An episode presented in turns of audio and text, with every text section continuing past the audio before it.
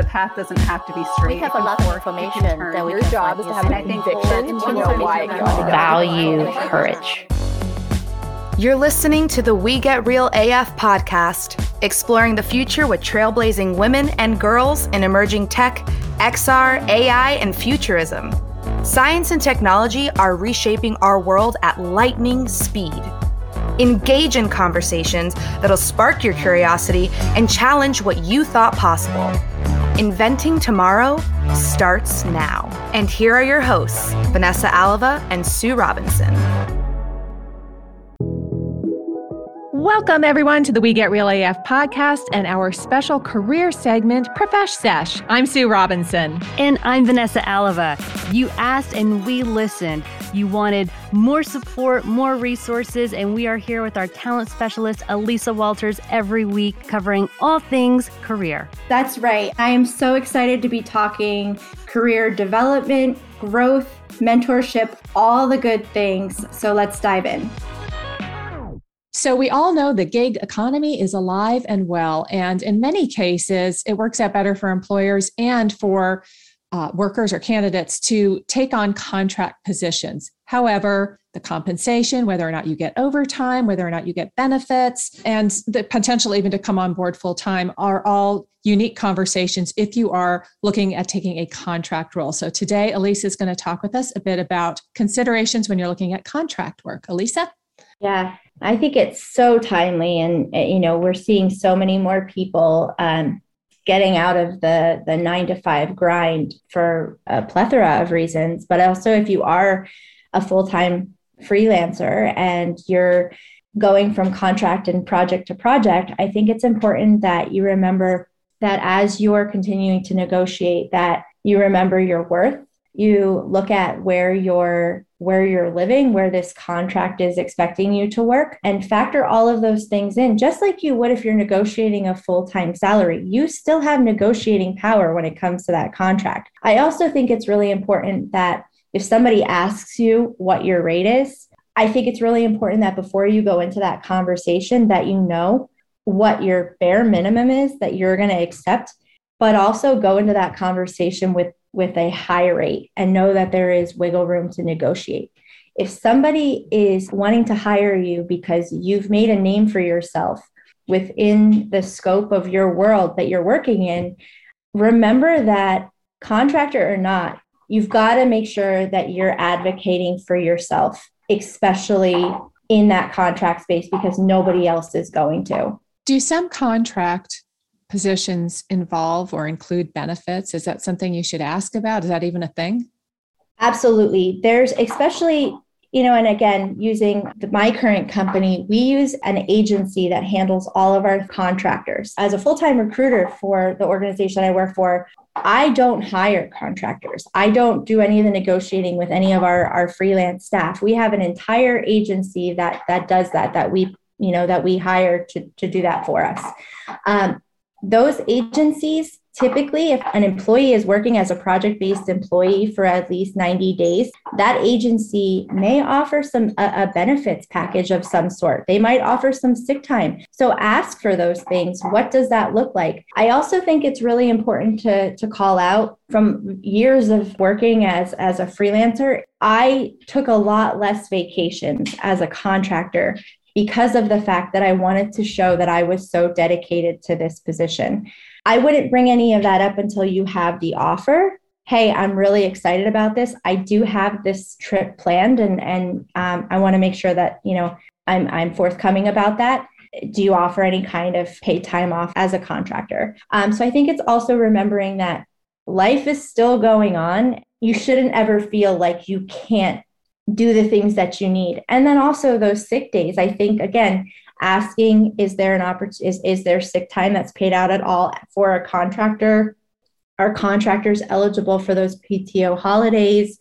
Are there any additional additional days? And also if they tell you no, we don't offer any benefits, we don't offer any sick time off, and they then say, well, what's your rate? You may want to say, you know what, I need some time to think about that and then you come back and say you know based on our conversations this is this is what i feel um, is is is an adequate rate for that.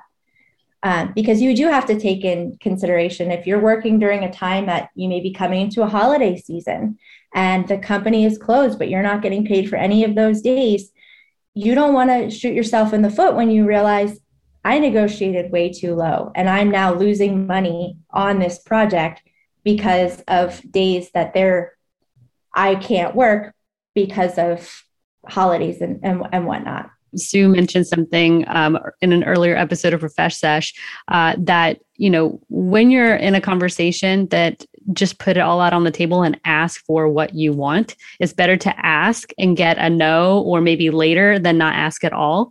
Um, so to your point, Elisa, advocating for yourself all day, every day, any way you can, because honestly, no one's going to do that for you the way you will, uh, because you know what you truly need and want.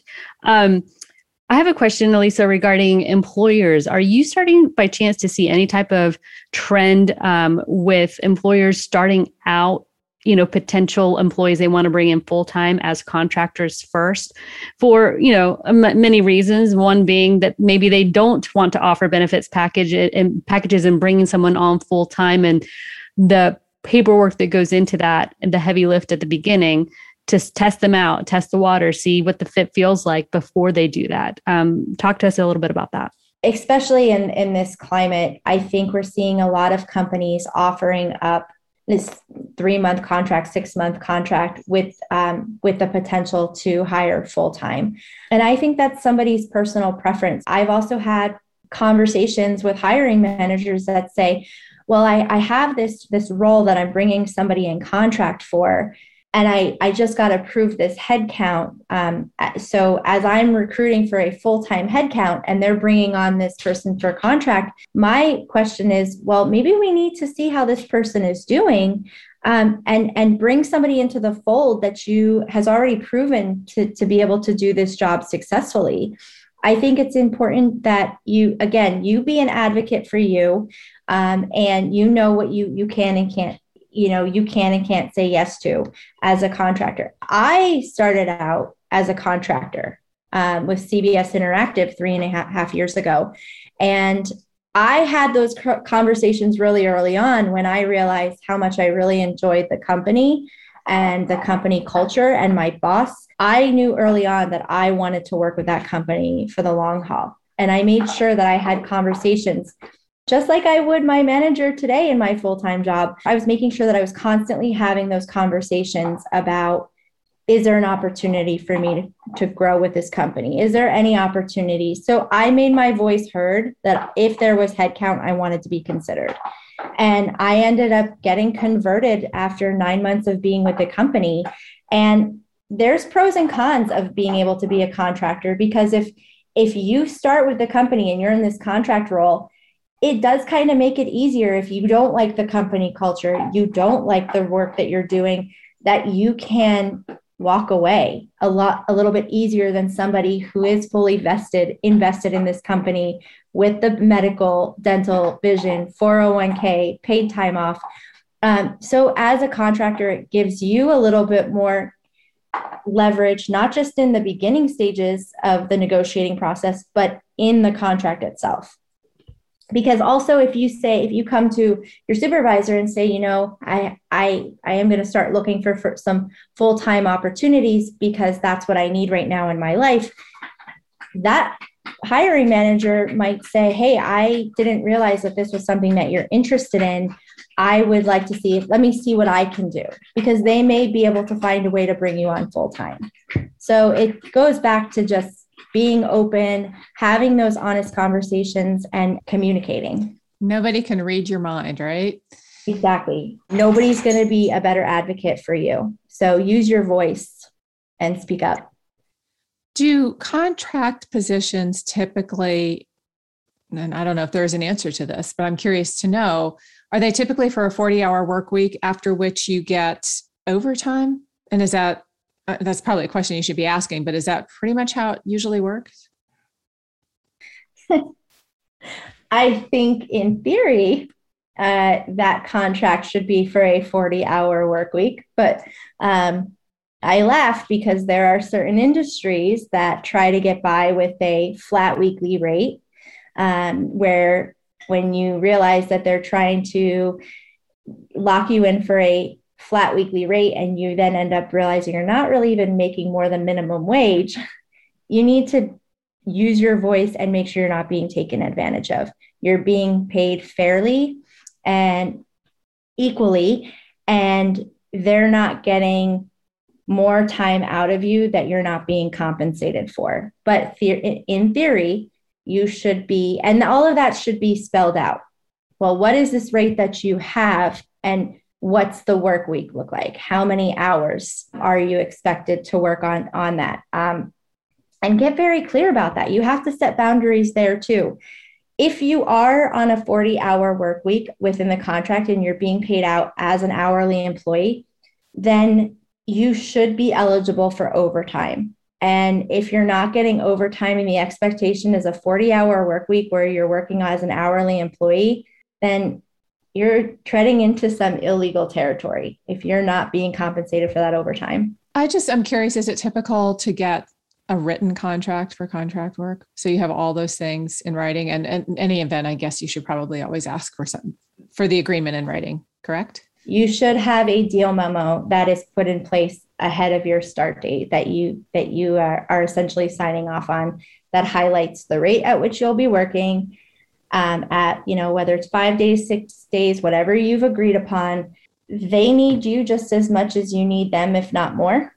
And it's important that you you set you set your boundaries. I think we're seeing a lot too with entrepreneurs who are selling a product who are trying to get their business off the ground where it, you know people might come to them and say mm, you know that seems really steep. Can you is there any discounts that you can give or you can uh, make it any cheaper and some people who are starting out as entrepreneurs may do that just because they're so eager to bring in business but then they realize they've they've put all of this time and all of these resources into it and what they end up making isn't necessarily worth their time so your time is is valuable. Those resources, your service is very valuable. Know your worth.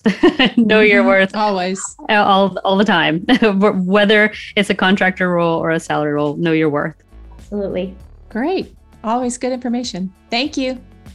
Hi, everyone. Thanks so much for listening to this episode of We Get Real AF. We're excited to bring you the voices of amazing women and girls who are shaping the future for good.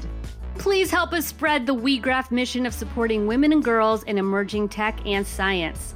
Follow us on Twitter, LinkedIn, Instagram, and Facebook.